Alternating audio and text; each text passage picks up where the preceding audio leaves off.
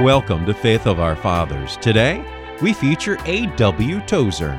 Aiden Wilson Tozer was born April 21st in 1897 on a small farm among the spiny ridges of western Pennsylvania. Today's message, preached on June 9, 1957, is Prepare by Prayer, referencing Matthew chapter 26, verses 31 through 34.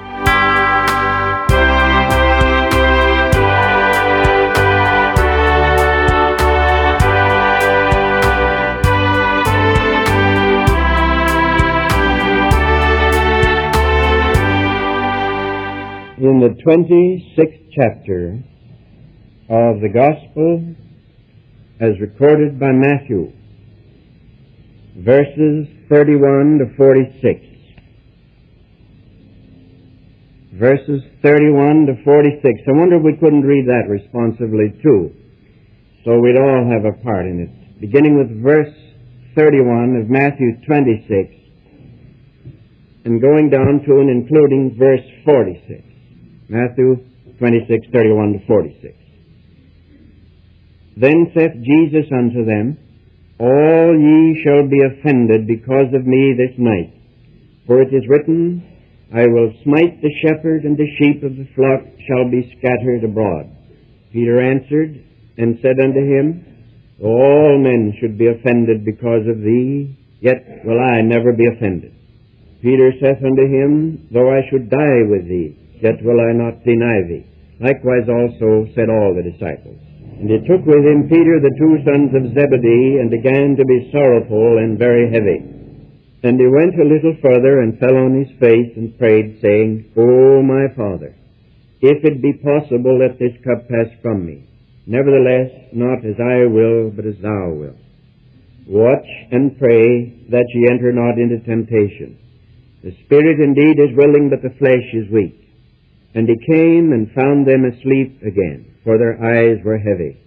Then cometh he to his disciples, and saith unto them, Sleep on now, and take your rest. Behold, the hour is at hand, and the Son of Man is betrayed into the hands of sinners.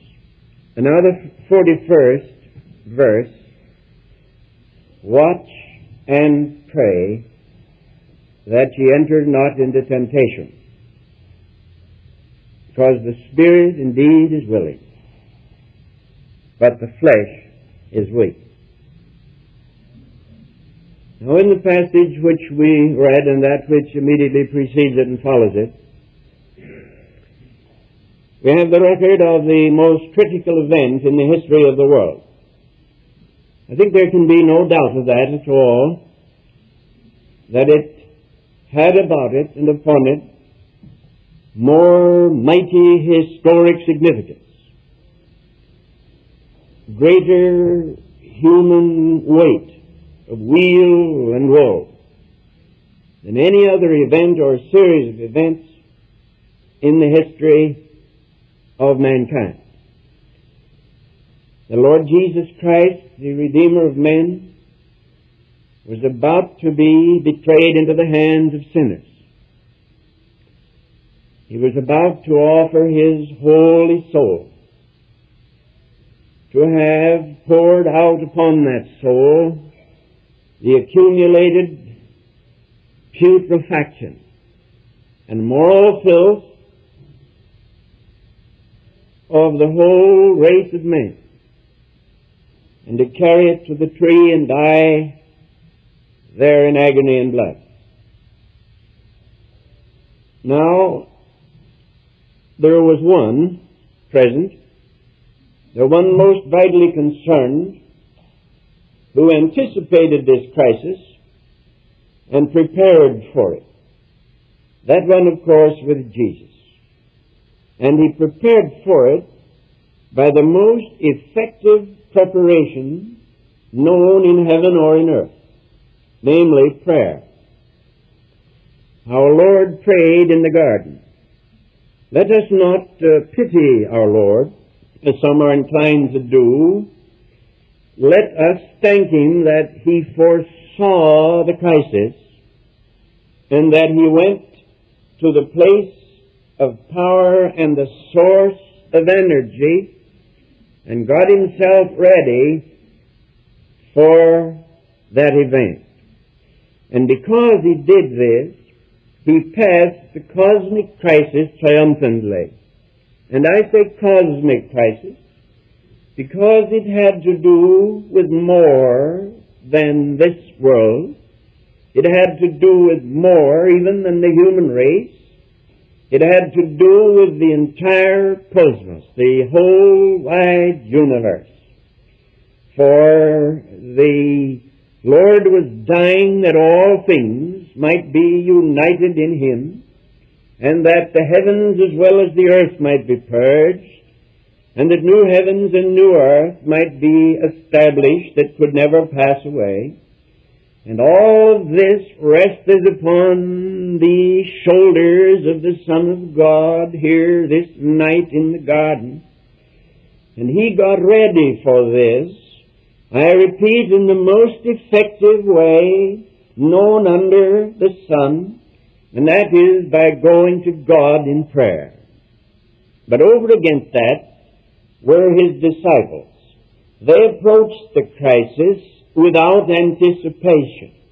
Partly they didn't know, partly they didn't care, partly they were too uh, unspiritual to be concerned, and partly they were sleepy. So carelessly and prayerlessly and sleepily, they allowed themselves to be carried by the rolling of the wheel of time into a crisis so vital, so significant, so portentous that nothing like it has ever happened, I repeat, in the world and never will happen again. And the result of their failure to anticipate was that one betrayed our Lord, one denied our Lord, all forsook our Lord, and all fled away. And then Christ gave them, here in the text read, Christ gave them these words. As the sort of a little diamond set in this great ring, he said, Watch and pray, that ye enter not into temptation.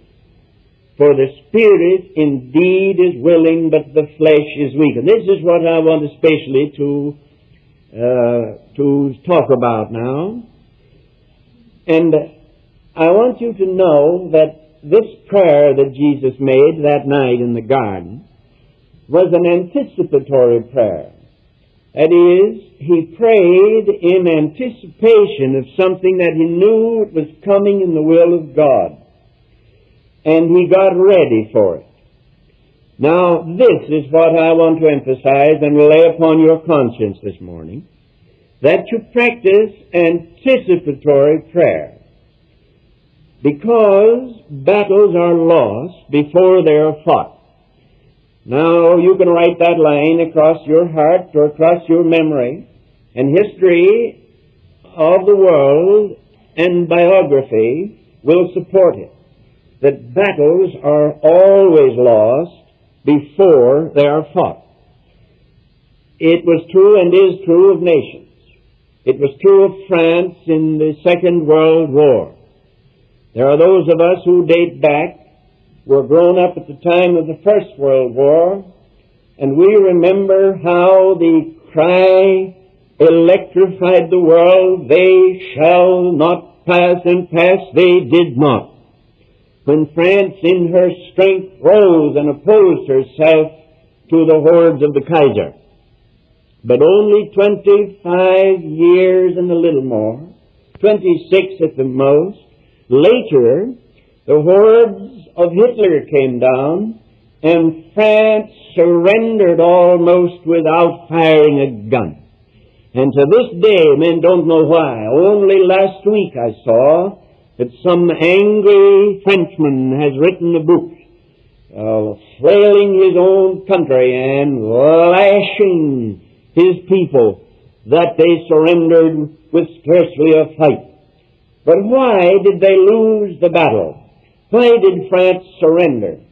She surrendered because between the hour, her finest hour, when she cried, they shall not pass, and her disgraceful surrender, she had gotten rotten and decayed, politically decayed and morally decayed, and spiritually decayed, and like an old tree filled with dry rot, when the tanks of Hitler came sweeping down like a stormy wind, France went down and she's never risen since. And she still manifests the same spirit in her politics and in her social life that caused her to lose the Second World War. Now, my friends, if that can be true of nations and history will support it, it's also true of pugilists. They say of fighting men that they leave their victory in the nightclub. And over while I've never seen a fight and I don't attend them, uh, they still do illustrate, and Paul used these games to illustrate, and so can I.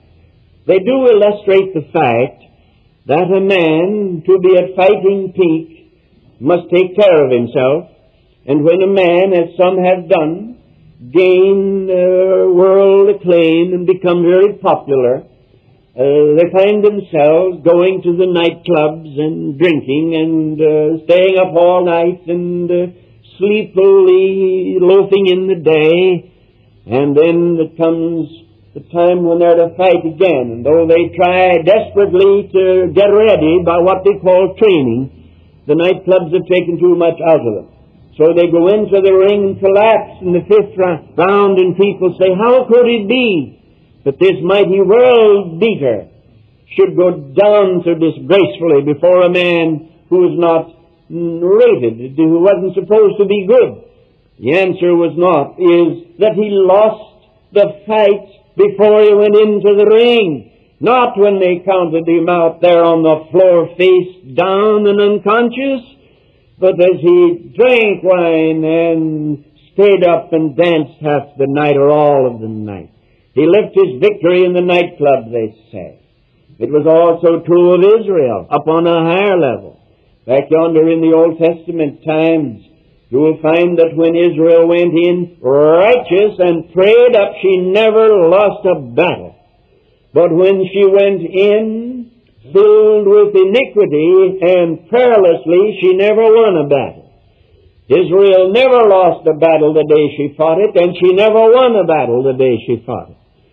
She always lost her battle when she worshipped the golden calf, or sat down to eat and drink and rose up to play, or when she intermarried with the nations, or when she neglected the altar of Jehovah and raised up a, a heathen altar under some tree, it was then that Israel lost her battle.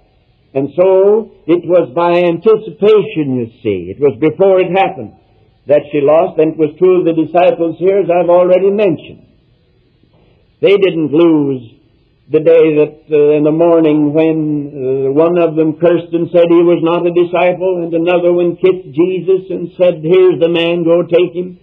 And when even John, who loved him, forsook him and fled, and they all sneaked away and melted into the night, that was not when the collapse came. The collapse had started the night before, when tired and weary they lay down and slept, instead of listening to the voice of their Savior and staying awake to pray. If they had stayed awake and prayed alongside of him and heard his groans and seen his bloody sweat, it might have changed the history of the world, and certainly it would have changed their history. But not only are battles lost before they're fought, battles are also won before they're fought. Look at David and Goliath. Everybody knows the story. We tell it to the children, and the artists paint it, and it's got a place in the thought and literature of all the world. How little David, with his ruddy cheeks, went out and slew the mighty, roaring, breast-beating giant, eleven feet tall and with a sword like a weaver's beam.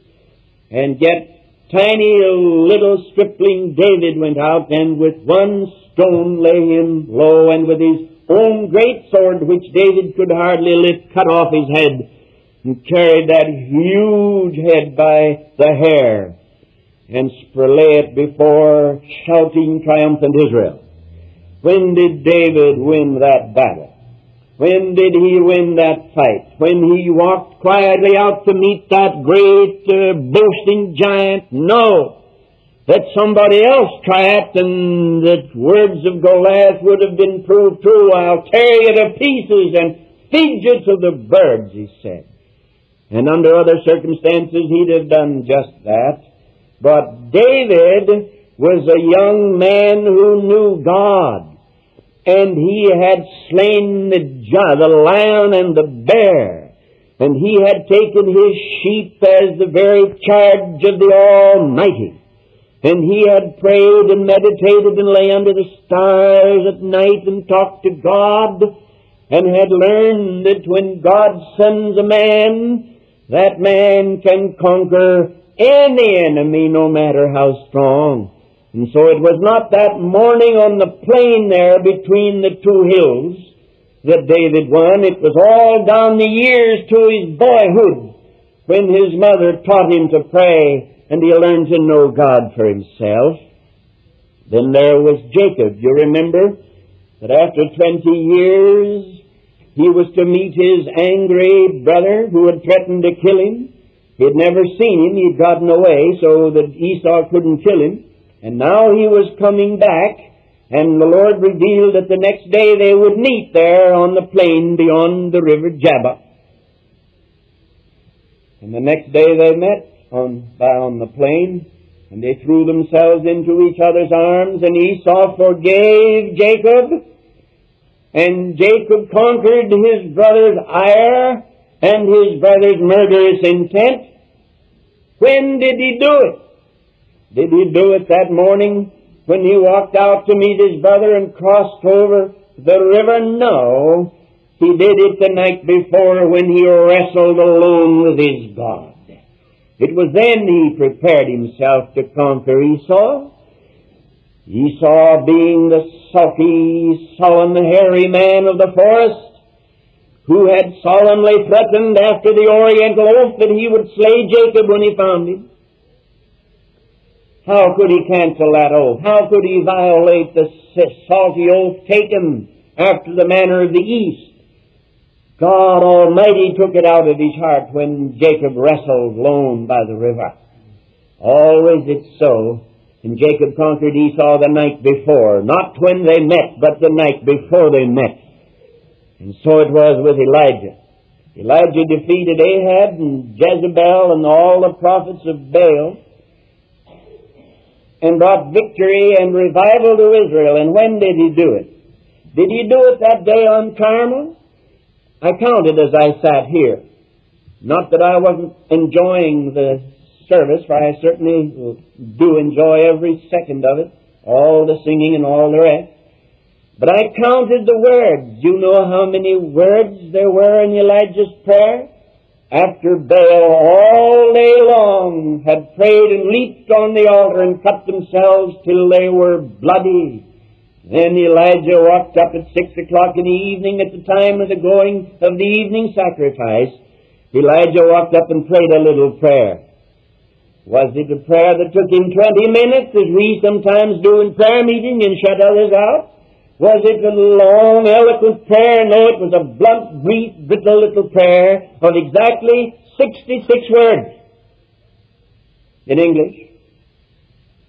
And I would assume fewer in Hebrew. So there was your prayer. Did that prayer bring down the fire? Yes and no.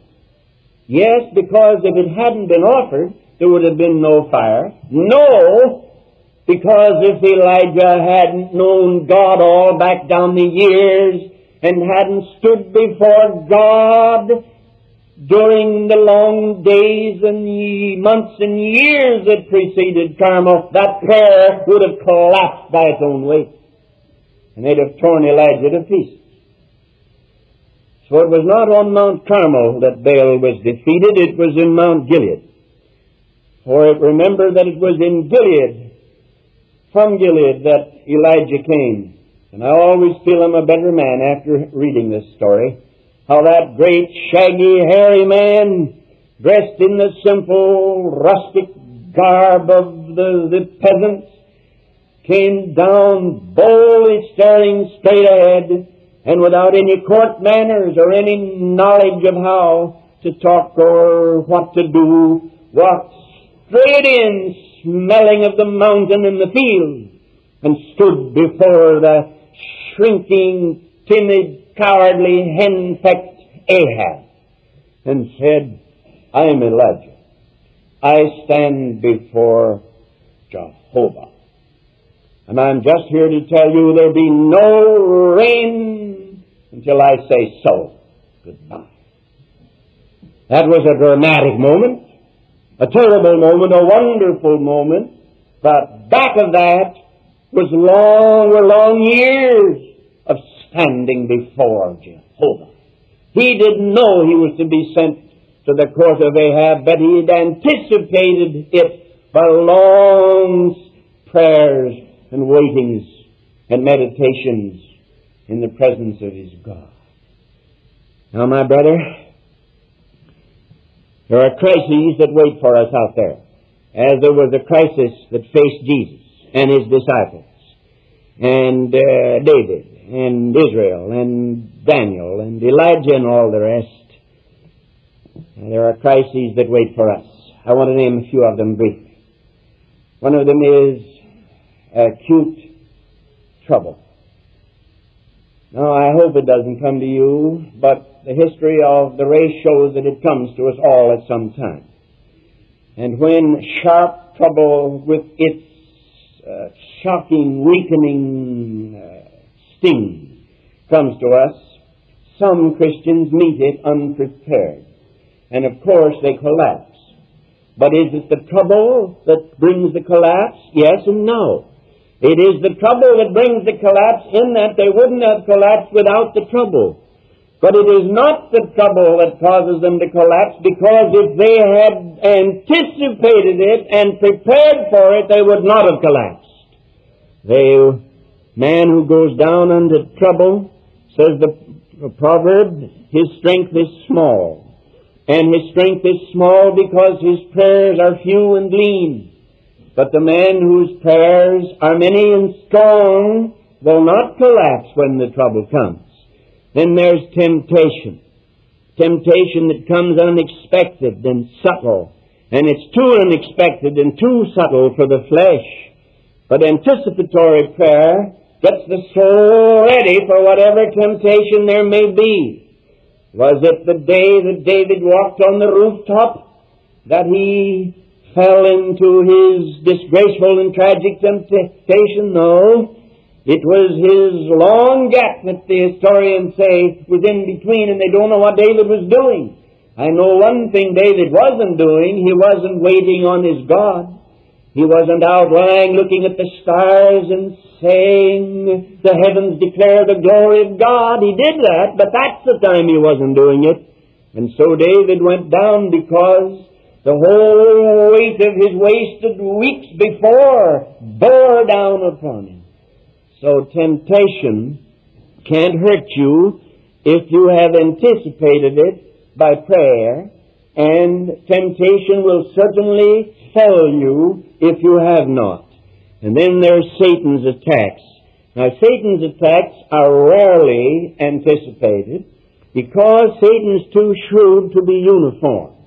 You see, if Satan established a pattern of attack, we'd soon catch on to his pattern. If I could go to the games to illustrate, I've never seen but one ball game in 20 years and no prize fights. But if you'll allow me again as Paul to illustrate, uh, if the devil were to be uniform and regular in his attacks, the human race would have found him out a long time ago, and the poorest old church member would have known how to avoid him. But because he is not uniform, but highly irregular and mixes things up, he's deadly if we haven't the shield of faith to protect ourselves. Take the pitcher, for instance. He doesn't start throwing when the first inning begins and throw the same ball in the same place for nine innings. If he did, the score would be 128 to nothing. But what does he do? He says he mixes them up. Yeah, the, the batter never knows where they're going to appear. First up, then down, then in, then out, then low, then fast, then down the middle. He mixes them up. It is the absence of uniformity that makes the pitcher effective. And you think the devil isn't as smart as Dizzy Dean or, or Billy Pierce? You think the devil doesn't know that the way to win over a Christian is to fool him by irregularity? Never attack him twice the same way in the same day. Keep coming in from one side one time, another side, another side like the boxer. You think that boxer goes in there and gets himself rigidly stereotyped. He leads with his left, he, he strikes with his right, he moves back two steps, he moves forward two steps. Why, the commonest stumblebum would win over a fighter like that. Fighter has to use his head too. And first he attacks from one side, then from another, then dashes in, then backs away, then pedals backward, and then, then charges, and then it's left, then right, then feint, then sidestep, and then duck, then weave, then bob, then... You know how to do it. You don't believe this, but I used to fight when I was a kid, young fellow. Believe that, would you? You'd think that anybody big enough to lift a boxing glove would be able to knock me down but I never knocked off my feet. I was too fast. And uh, my brother, that's the way to do it. The devil doesn't come in always the same way. Uh, every one of us, any of us, could figure him out. But he'll uh, come at you today like a wild bull of Bashan. And tomorrow he'll be as soft as Ferdinand. And the next day he won't bother you at all. Then he'll fight you three days in a row and let you alone for three weeks. Remember it said of Jesus after the three temptations? He left him for a season. Why? To get the Lord to drop his guard, of course. And so the devil fights like a boxer. He, he pitches them in like a skilled pitcher.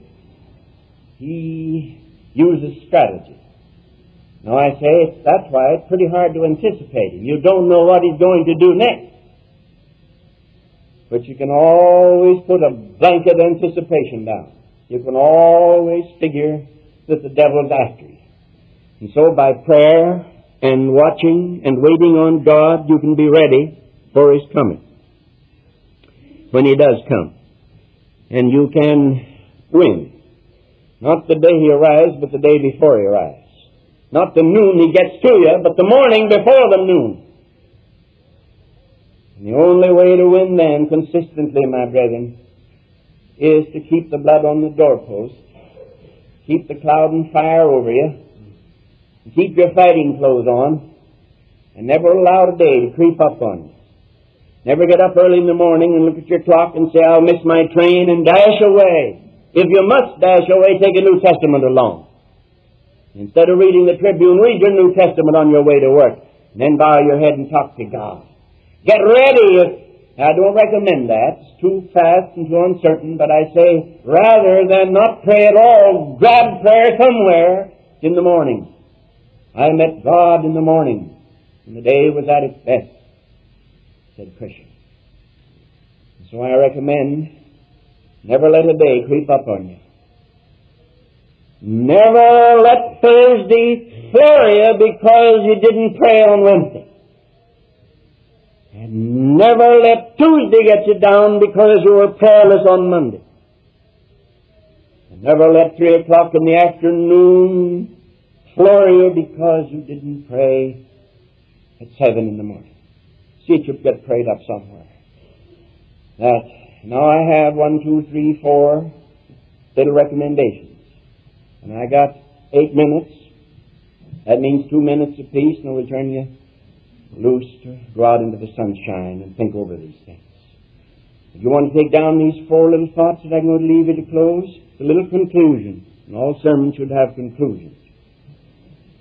Never act as if things were all right. Now, if the devil lets you alone a while and you're not in much trouble and you're reasonably happy and reasonably spiritual, you're likely to develop a, a complex that says, well, things are all right, and you neglect your prayer life, and you don't watch and pray. Remember, as long as sin and the devil and disease and death are abroad in the land like virus, like uh, a contagious disease. Things are not all right. You're not living in a healthy or wholesome world, healthful world. A world that is geared to keep you spiritually healthy. This vile world is not a friend of grace to lead us on to God. It's the opposite. So instead of assuming that things are all right, assume that they're always wrong. And then prepare for them and anticipate them from whatever direction they come. That's number one. Number two is never trust the devil and say things are all right. The devil, this devil business is overdone and I won't pray today. I'll wait till Wednesday. Never trust the devil. Just as you can't trust the communist, you can't trust the devil because it's from the devil the communists learn their technique and get their psychology. And just as no statesman worthy of your vote or trust ever ought to trust a communist as long as he's a communist, so we never must trust the devil, never. Never imagine that he's smiling. Never look at the picture of him by Doré or somebody and say, oh, he's not a bad looking devil. Perhaps all this is more or less, it's like Santa Claus and Jack Frost. It's only imaginary. Never trust the devil. Always anticipate any possible attack by watching and praying. For the spirit, though it's willing, the flesh is terribly weak. Again, Never become overconfident. For the very reason I've stated that our Lord stated the flesh is weak. Never become overconfident. Many a man has lost a fight from overconfidence. And many a businessman has lost a business because he was overconfident. And fourth, never underestimate the power of prayer. Watch and pray, said Jesus, and he wasn't talking poetry. Watch and pray, said Jesus. And he practiced it. And won because he did practice. And caught the spinning whirls that sin had thrown out of gear, caught them in the web of his own love and redeemed them by the shedding of his own blood. He did it, I say, because he readied himself for that awful event and that glorious event by prayer the night before, and by prayer in the mountains at other times, and by prayer down the years through his boyhood. Never underestimate the power of prayer. And remember that without it you cannot win, and with it you cannot lose. Granted, of course, that it's true prayer and not saying of words. Granted, your life is in harmony with your prayer. If you pray, you cannot lose. And if you fail to pray, you cannot win. For the Lord gave us the example of anticipatory prayer, getting ready for any event by seeking the face of God in watchful prayer at regular times. Then no matter what happens, like Jesus Christ our Lord, like Daniel and Elijah and the rest, you can go triumphantly through. For prayer always